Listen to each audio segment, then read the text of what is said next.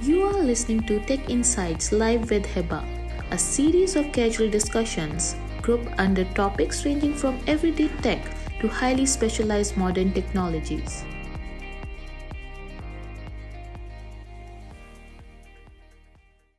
Hello, everyone. Welcome to season two of Tech Insights Live with Heba. This is our first episode of season two. Everything will remain the same, except these will be our recorded podcasts. Let me break down the format for the newbies over here. We will start with our guest introduction, then I will have few questions for discussions, and in the end, I will ask questions from our guest which I received in my inbox on Insta. So, coming back to our topic, today the topic is how to break into data with Maggie in data. Maggie is our recent statistic and geography graduate from the University of Toronto and currently working as a data scientist at a logistic tech startup. She is also the founder of Maggie in Data, where she guide people to break into the data. Let's now welcome Maggie and ask her about the journey she has gone through to get into data science. Hello, Maggie. How are you? I'm good. Hi, Heba. How are you? I'm good. I'm good. So, how's your Sunday going so far? Sunday's going well. Yeah, I'm just very relaxing and um, play tennis later with that, my friends. That's great. So, let's start with your journey tell us about yourself and then we will go through your journey how did you get into data science and help people who are listening to it yeah absolutely so i am currently working as a data scientist i've had my current job which is my first data scientist job for about seven months now i graduated last year in april 2021 from the university of toronto with a double major in geography and statistics my path to data science is not linear at all. I've kind of tried out different career paths when I was in university. So at the beginning, I wanted to become a psychologist. So I took a lot of psychology courses because I've always interested in how people think and their thoughts. And then I stumbled across on the field of human geography, which is pretty much urban planning. And I got to learn a lot more about the evolving of society, kind of a lot of societal issues like mm-hmm. affordable housing, urban gentrification, and was really interested in kind of the social issue aspect. So I thought I was going to be an urban planner. And then my first internship experience in the summer of my second year in university was a hospital. And I was oh. working with a lot of statisticians uh, at a research institute. That's when stats started to get interesting because I have two majors, right? because the first two years of statistics were mostly theoretical courses, like linear algebra calculus was very dry, and I didn't do very well in them. But it wasn't until this point when I started to become uh, applied that I thought, oh, this is interesting. Data is interesting. You can solve so many problems with data. And then I started to take more kind of applied statistics courses in my third and fourth year and combined with what I learned in geography. Um, it's actually a very niche field called geospatial data science, which is what I'm working with right now. And that's kind of my journey to data science. That's very interesting. Like, I like the fact that you wanted to become a psychiatrist. Mm-hmm. yeah. And then from psychiatrist, you moved toward data science. So, my next question is a very common question, first of all, an interesting question also, because when we get into the this kind of field, like in data field, like for me, it also, I moved from technical writing, technical marketing, and then moved to a data analytics field. Like for you, because also you were not directly get into data science. So you had a path. I'm sure you have came across this uh, question also. How do you differentiate between data science, AI, ML? You know, when you are getting into it, it's like all over the place. Like, are you a data scientist? Do you want to be AI? get into uh, artificial intelligence, like machine learning. So I was very confused. That's why I wanted to ask you this question. And I'm sure there are a lot of people who are confused also. Yeah, data science is such a broad term. And I think artificial intelligence and machine learning kind of just the buzzwords right now, but it's just one aspect of data science. So machine learning and AI is kind of at the end of the data science cycle. So you data science starts with the collection of data. And those parts a lot of that it's kind of statistical and now you have to make sure that your sample size is representative So that's one part, it's data collection. And then there's data engineering, which is the process of building that data infrastructure and like cleaning data, data analysis, exploratory data analysis, and then only comes in artificial intelligence and machine learning. And they're very, both of them require very specialized skill sets. So if you want to do AI and ML, usually, at least right now, you still at least need a master's degree because there are a lot of kind of technicality, there are a lot of math, and there are a lot of linear algebra involved that you really kind of need to understand how the model works or how the algorithm works um, in order to implement or tune them. So, for uh, master degrees for what? Master degree for AI and ML are okay. quite common. Yeah. Okay.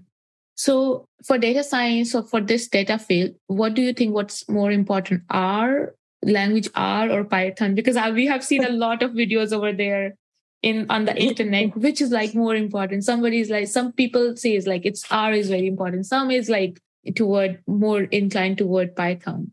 That is such a controversial topic. So I maybe I'll give a backstory of how I learned. So because of my statistics degree, I only learned R in school. I took two Python courses from the computer science mm-hmm. department, mm-hmm. but that was just required for the stats. But most of my work analysis were done in R. And actually, when I was looking for jobs out of school, a lot of people were giving me advice saying that you should really pick up Python. The industry is using a lot of Python. And so, based on my limited experience, if you don't know either Python or R right now, I highly recommend start with Python because that does seem like what is most widely used in industry. But if you do want to go into academia or if you want to do more statistical analysis side of things, then R could be a good bet. But in general, I know also a lot of companies are very open. So if you look at job postings, most of them start to say pick a language that you're most comfortable with. And that same goes also with interview process. So when you go through a technical interview, they usually give you an option to choose a language that you're most comfortable with. Yeah, exactly. I wanted to add this also because uh, when you go through some technical interview, they ask you like, what language are you most comfortable in, like R or Python in this field, like when we look for a job. So, what courses one should focus on more while taking courses? This will be a question for somebody who is starting his master degrees or bachelor's. So, what courses one should pick up? I mean, usually for those degrees, it's kind of almost mapped out for you. You take some fundamental courses and then you, you select the field that you're most interested in. But I think I can speak a little bit more on just in general, if you're looking mm-hmm. at Coursera, if you're self starter, what courses? So sometimes, like, um, you are get, like, for example, for me, I started with uh, doing masters in computer sciences, right? So at that time, the course is not built up. So there was no title with it, like a data science or AI degree, but it was just a computer science master's, right? For somebody who is into this field and they have to pick up the courses by themselves. So that's why I'm asking this question. So, what course, set of courses they should go for?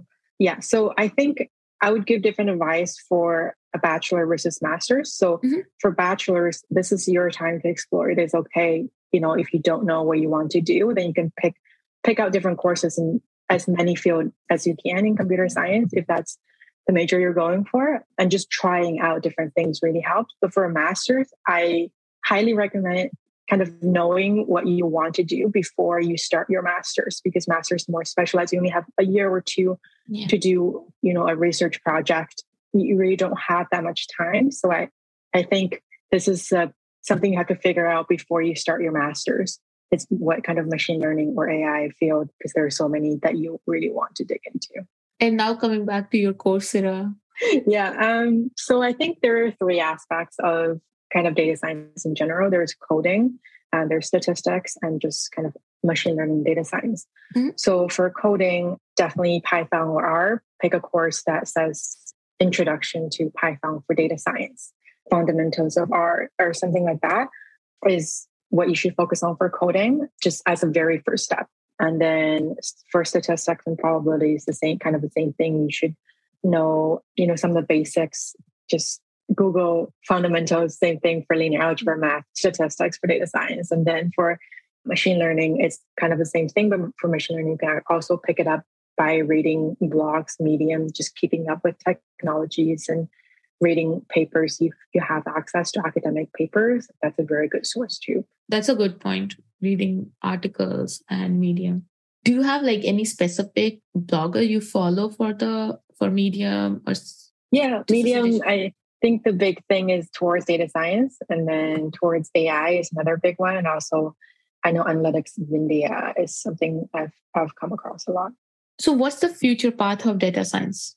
I think for the future path of data science, there are usually two directions you can go into. So, one is you can go really deep into the technical side of data science. You can continue to do your data science. This is true in a lot of kind of big tech companies. You can accelerate in terms of their levels. You can be L4, L5, L6 data scientists. And that's if you really enjoy the technical part of data science.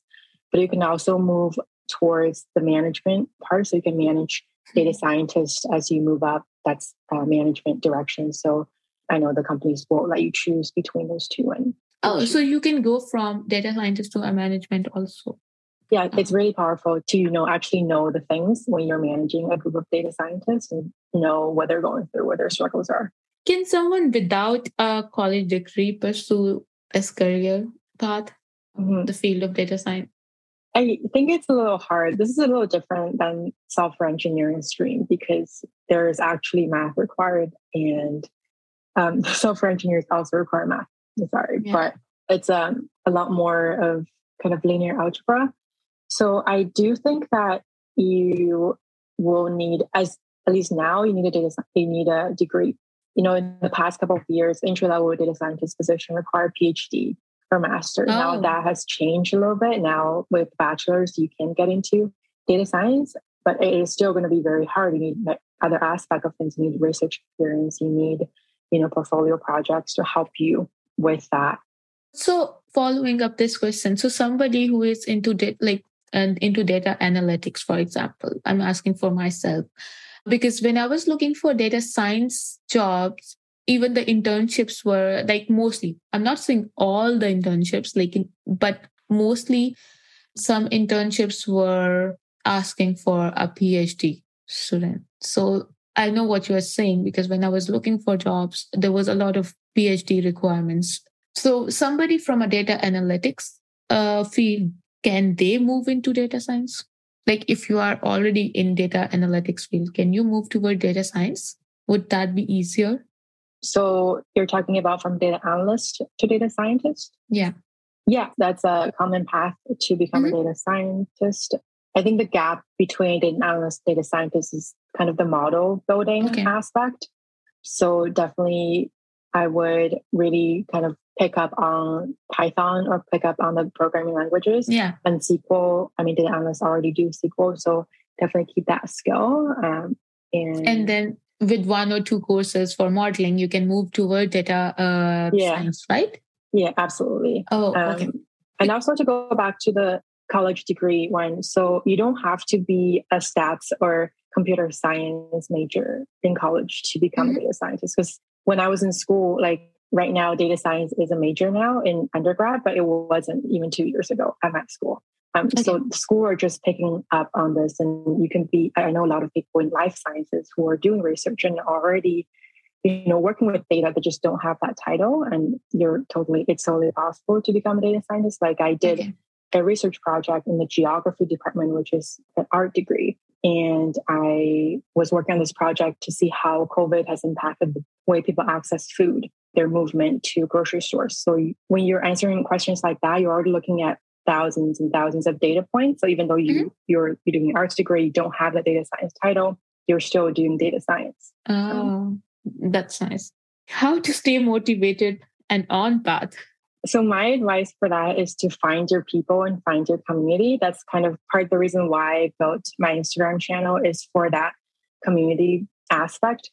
I think when I was looking for job, a lot of the advice that I got from my mentors was to find an interview prep buddy. Like if you know someone who's going through the same thing as you, you can, you know, quiz each other on things and keeping each other accountable. And um, if you're in school, it's definitely really, really easy for you to find someone who's in the same similar path. So find your people and find even if it's a family and friends, you know, who can keep you on track on top of things.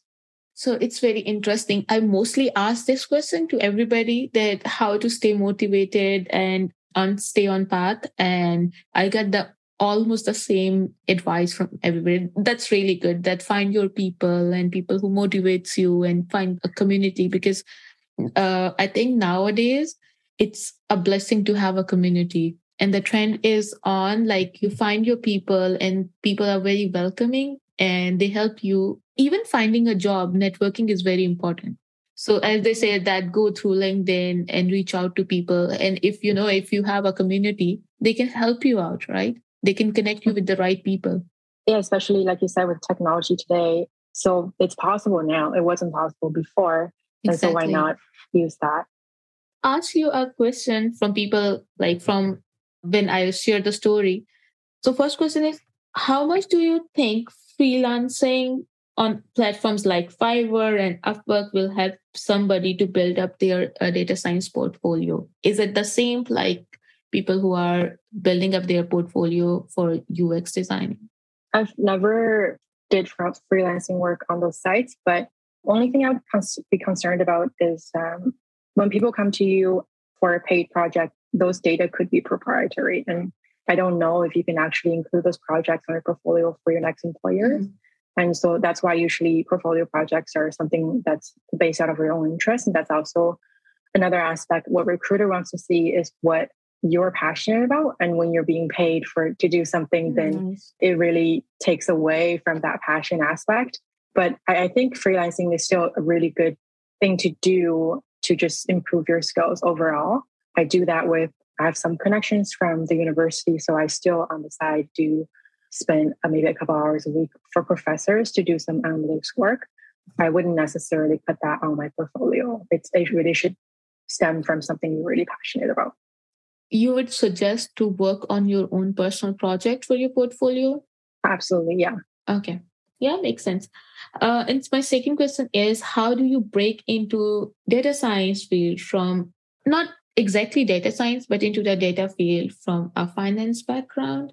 And what course it would you suggest is already you have told us in the previous question. So so for someone from a finance background, I think I think they already have really good grasp of just kind of crunching numbers on Excel. And so the next step naturally from that is to automate it with Python or, or with um, coding skills. So definitely taking some coding courses. And someone from a finance background, they have the advantage of knowing the business inside and out, which is something that someone from computer science or statistics background wouldn't necessarily have. So they should definitely really use that to the max. So like something like business insights analyst is mm-hmm. I would consider that in data science data analysis. So that might be a first easy first step to break into and then slowly transition to more data side of things, data analyst, data scientist, keeping up with the machine learning algorithms, machine learning community, what's new is also very important.